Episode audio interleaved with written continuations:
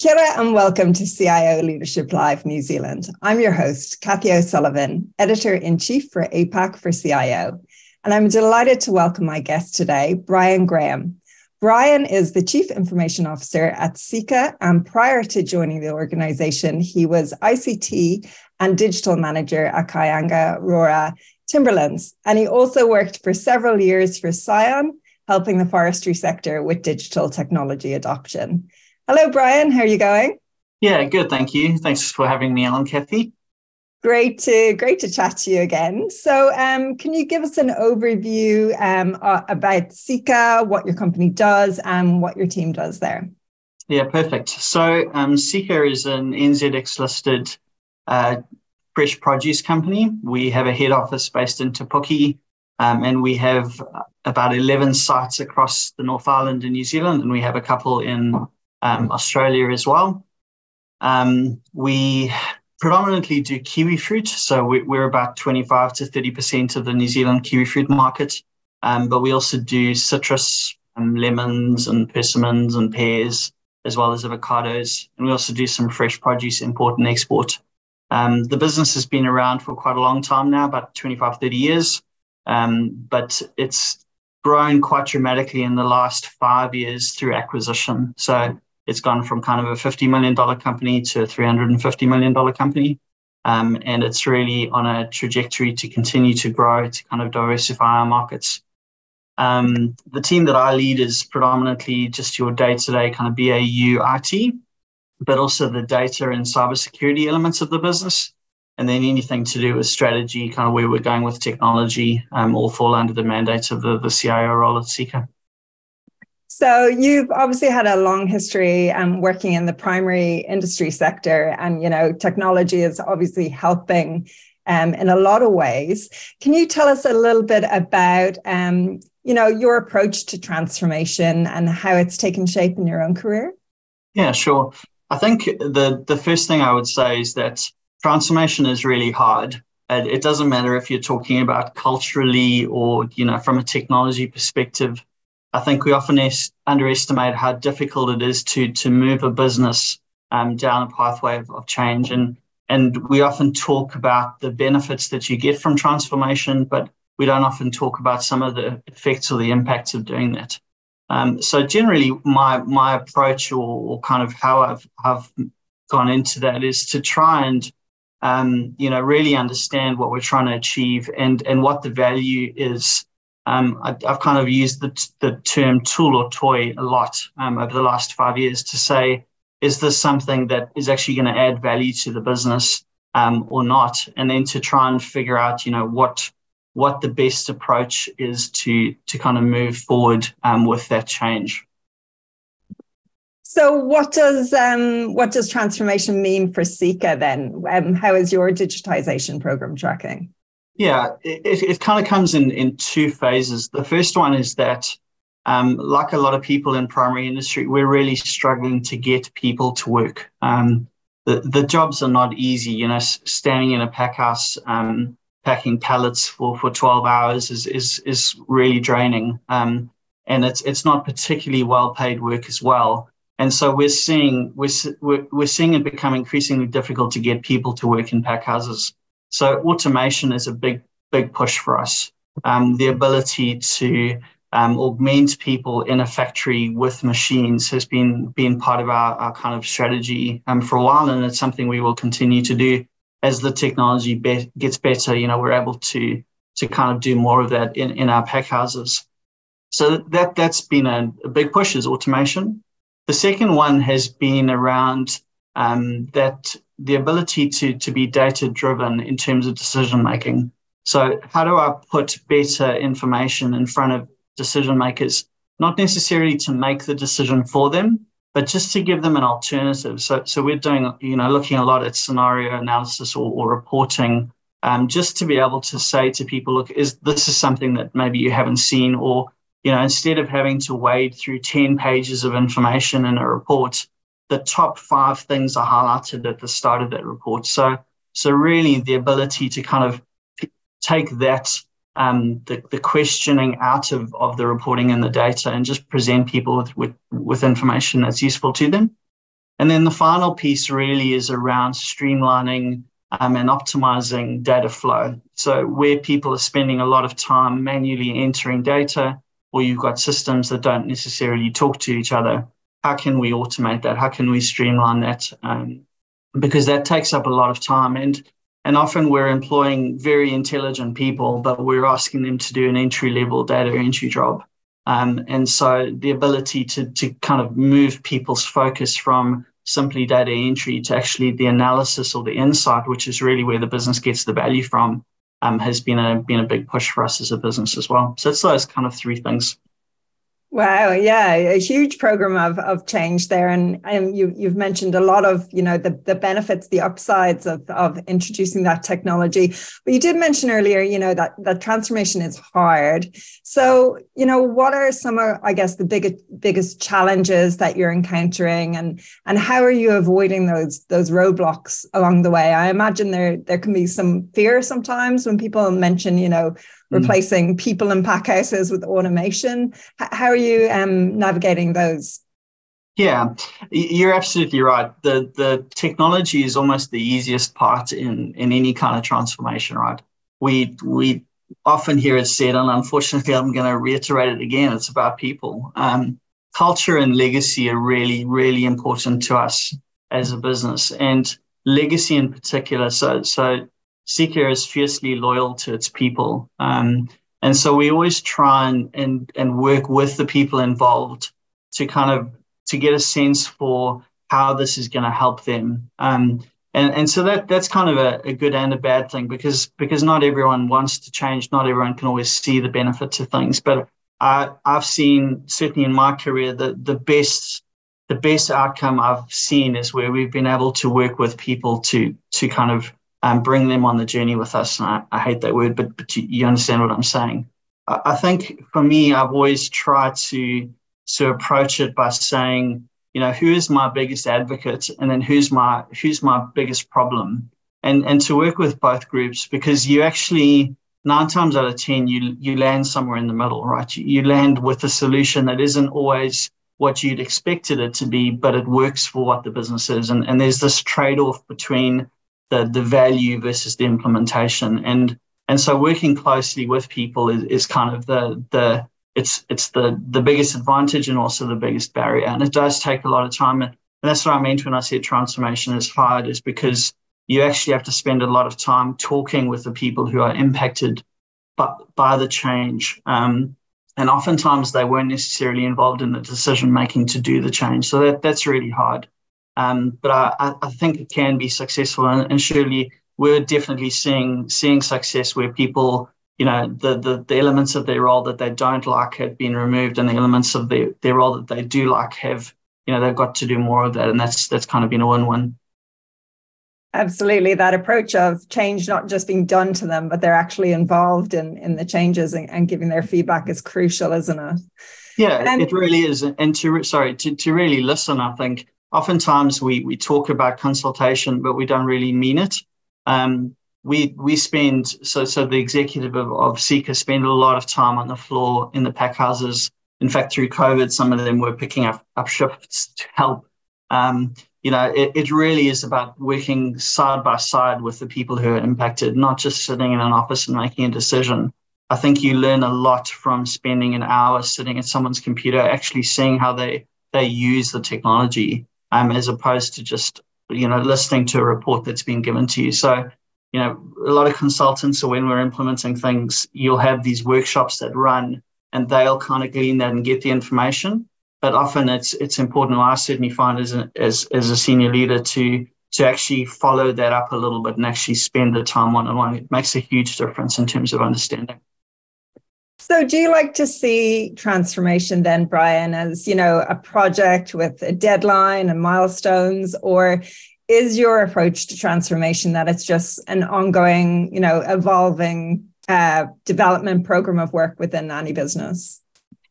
I, I think it's both. Um, certainly, you know, there are projects that I would define as trans as transformation. For example, if we're putting in a new piece of automation you know that that's very much a project. Um, uh, I've, I've, kind of thought about it like this. You know, some some projects are like a a butterfly coming out of a cocoon, right? You you have this period of incubation and it's released and, and there it is. And others of it is more like evolution. It takes time and it's just constantly iterating. And I think those projects are, are more like the former, but but the cultural piece, which I think is more important with transformation, is actually an ongoing kind of evolution. I don't think you ever fully reach the end point. And and certainly if you look at what's happening in the software space, it's becoming more like that. You know, we, are now used to software updates happening once a week or once every fortnight. Um, and that's essentially that whole constant transformation. Um, and and I think it's actually really really important. It's pushing it's pushing a lot of businesses in my experience because they're not necessarily used to that. You know, we're not always used to having to constantly be relearning things, but but I think that's part of the next generation of our workforce is that um, we are actually going to have to to become better at constantly evolving, constantly you know this lifelong um, learning commitment. Yeah, an, an ongoing thing, not not just once off.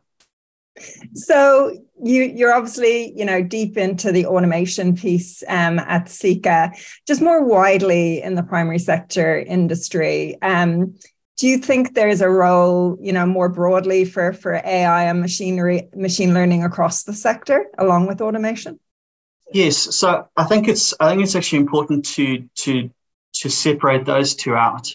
You know, AI and, and machine learning are not necessarily the same thing, and the the AI piece is probably a little bit newer to to the primary sector. And I, I think it has a real place in that scenario analysis piece. You know, there are a lot of variables in moving uh, anything in the primary sector through the value chain, everything from weather to logistics.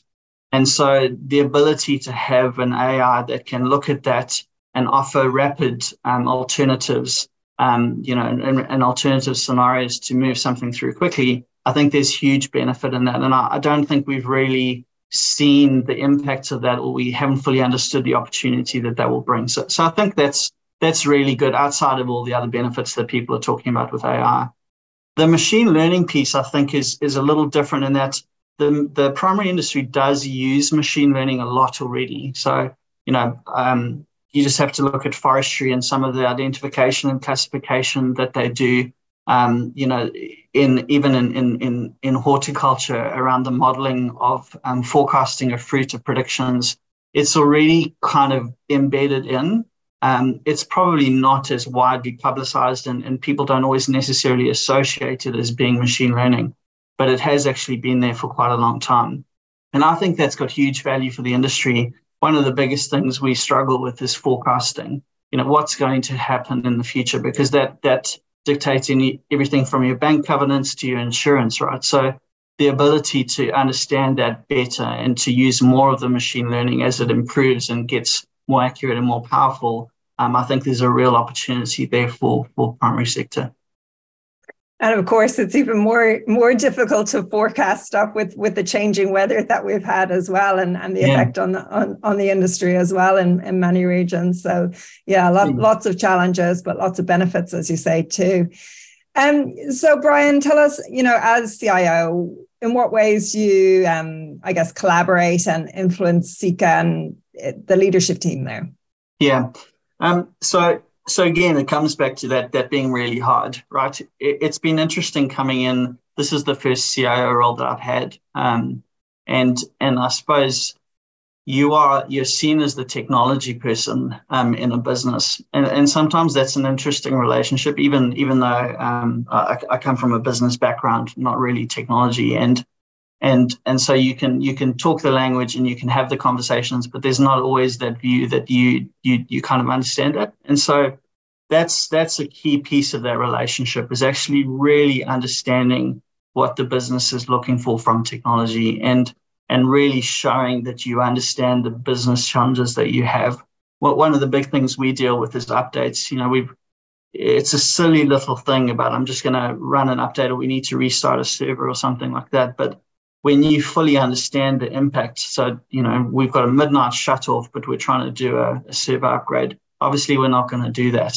Um, but I think in a lot of businesses that I've seen, we still roll through with that change because we don't understand the business context. So my role as CIO is really to engage with with the other members of the, of the senior management team to make sure that I understand where they're at and they understand where where we're at. Um, one of the best things that Seeka does is we have we have a really good culture to kind of sit um, every afternoon, most afternoons, and have a beer together. So the CEO will will sit around and we'll, we'll have a conversation, and and some of those social interactions are actually really really important.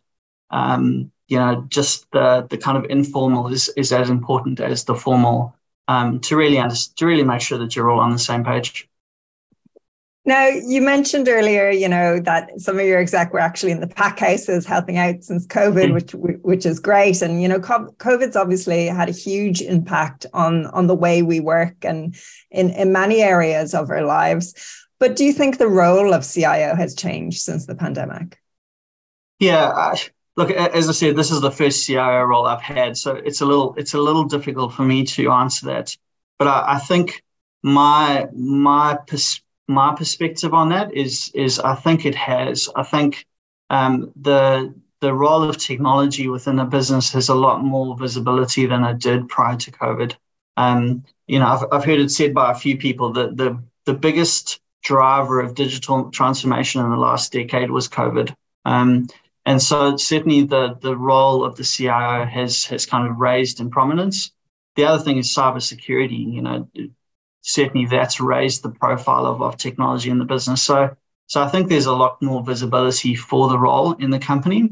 Um, but I do also, I think it's getting harder and harder to show business value. And, and so the, the CIO role is not just about the operations anymore. It's, it's very strategic. Um, you kind of, you're seeing a trend for more CIO roles being on, on the executive team. Um, you're seeing a trend where you know, there's there's just a lot more involvement from that perspective because it's a it's a strategic long term um, kind of role. The other piece is that IT is becoming more expensive, so it's not just a subset in terms of the budget. It's now a, kind of a bigger part, and so the role is responsible for more than I think it has been in the past. But but that's my that's really my perception. You know, I, I think it depends on who you talk to. Some of them haven't seen a lot of change, but but my perspective is that yes, I think it has been.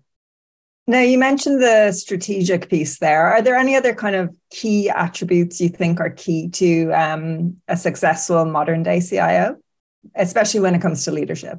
Yeah. Um, I think patience.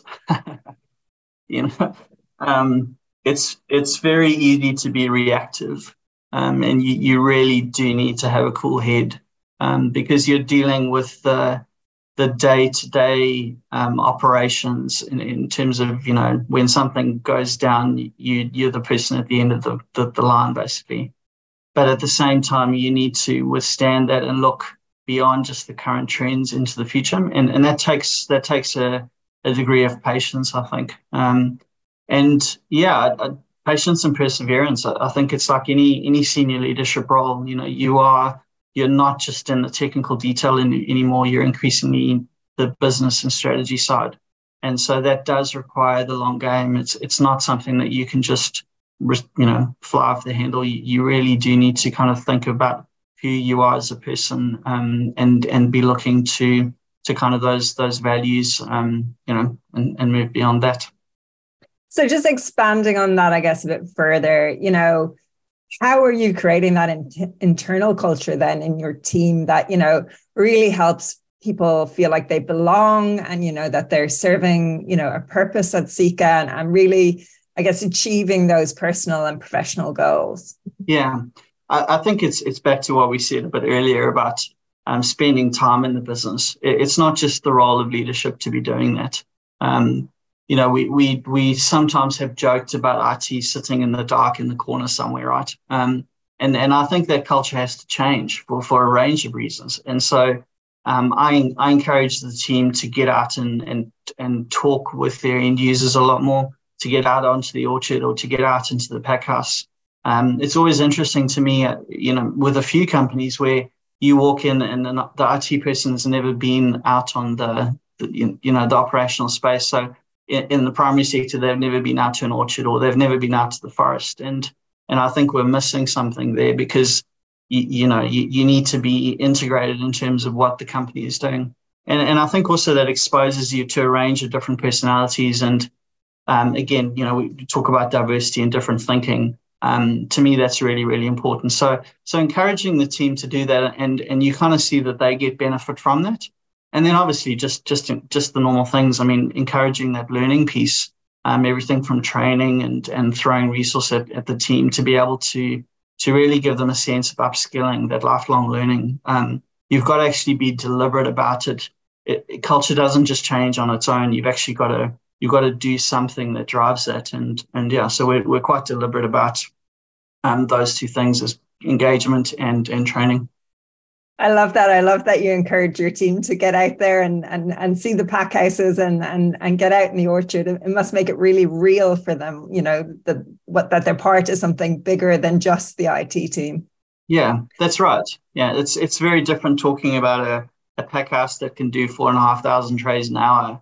And when you see on the line how much fruit is actually going through it, it kind of changes that perspective. So when when they hear about the line going down because of an IT issue and you know, you suddenly get a sense of the urgency, um, which you wouldn't necessarily have had if you hadn't stood there next to the person whose problem it usually is.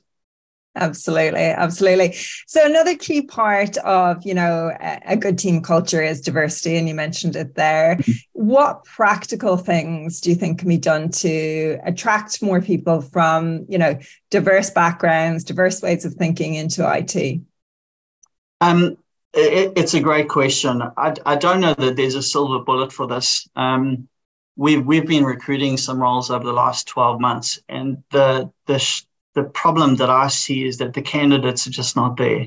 Um, as much as we would like to bring in diversity, it's often very difficult to to find. Um, I, th- I think so, so. There are to me two things. Culture again, we come back to. You need to have a culture that that is accessible to people coming in.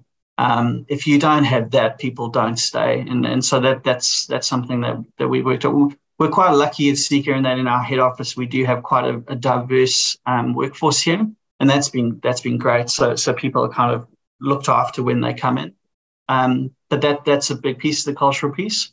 And then I think the um, I'm I'm quite passionate about learning and development, and I think bringing kids through and young people through and showing them um, alternatives and opportunity in, in technology. And not just technology for you know banking but technology for primary sector as well.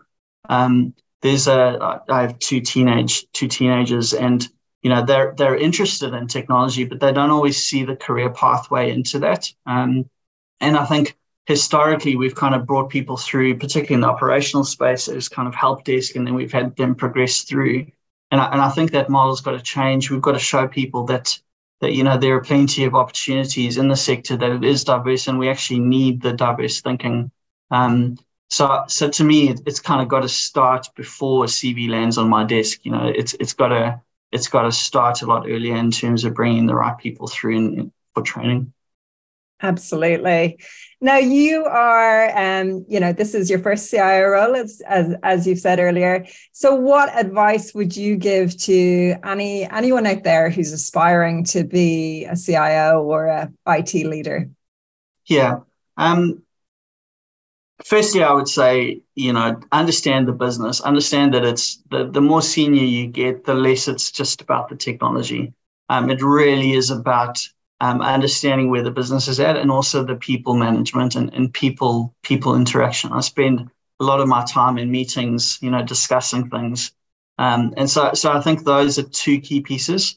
Um, the other thing is is uh, and I would say this to to kind of most senior leaders, but particularly to CIOs, is that um, you know you get a lot of feedback, both positive and negative, um, and you have to you have to figure out your own value and and you have to learn to trust your gut. And sometimes i think particularly technology people we like to be black and white and you just can't be black and white. There's so much gray and and then you know the the impact of that decision people everyone has an opinion about that. And so as a CIO, you need to you need to be a bit more comfortable in in that grey, um, being able to to make a decision that you believe is right, whether it's going to be right or wrong, and then manage the criticism or feedback after that and take what is valuable from that. You know, not not all the feedback will be correct or valuable, but you would be it, it's to your detriment if you don't listen to it. So listen to the feedback and learn from it. Take what you can. Those would be kind of the the key things I'd say to someone who's aspiring to this. Excellent advice. I love that. And, you know, feedback can often be a gift. As you say, there could be some gems in what, you know, might be perceived as criticism, but there's actually yeah. some some very valuable stuff that's that's coming through in that.